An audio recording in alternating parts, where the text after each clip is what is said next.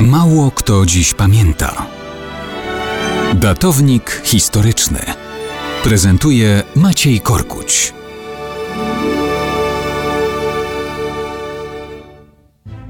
Mało kto dziś pamięta, że 12 listopada 1472 roku odbył się ślub właśnie przybyłej do Moskwy Zoe Paleolog i moskiewskiego cara Iwana III Srogiego. Zoe była bratanicą ostatniego cesarza wschodnio-rzymskiego, córką Tomasza Paleologa. Ten po upadku Konstantynopola w 1453 roku i po zajęciu przez Turków Peloponezu w 1460 uciekł do Italii wraz z dziećmi. Po śmierci ojca Zoe była wychowywana na papieskim dworze. Starannie wykształcona dziewczyna stała się elementem kontynentalnej układanki, w której papież z jednej strony chciał zapewnić Zoe porządną przyszłość, ale z drugiej był mamiony mirażem przejścia prawosławnej Moskwy pod zwierzchnictwo papieża i likwidacji wielowiekowego podziału chrześcijaństwa.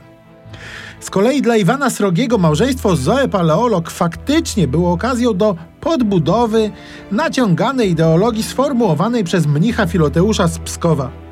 Prawosławna Moskwa miała być trzecim Rzymem, kontynuacją imperium ze stolicą w Italii, pierwszy Rzym, potem w Konstantynopolu, drugi Rzym, a Moskwa miała być trzecim Rzymem i ostatnim. Czwartego nie będzie.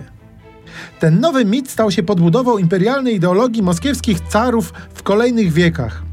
Wraz z ręką Zoe Paleolog Iwan przywłaszczył sobie godło bizantyjskiego cesarstwa, czyli dwugłowego orła.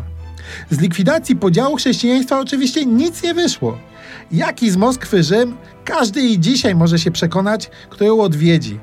A Zachód, niestety, nie po raz ostatni zgrzeszył naiwnością w traktowaniu rosyjskich deklaracji jako rzeczywistych dążeń.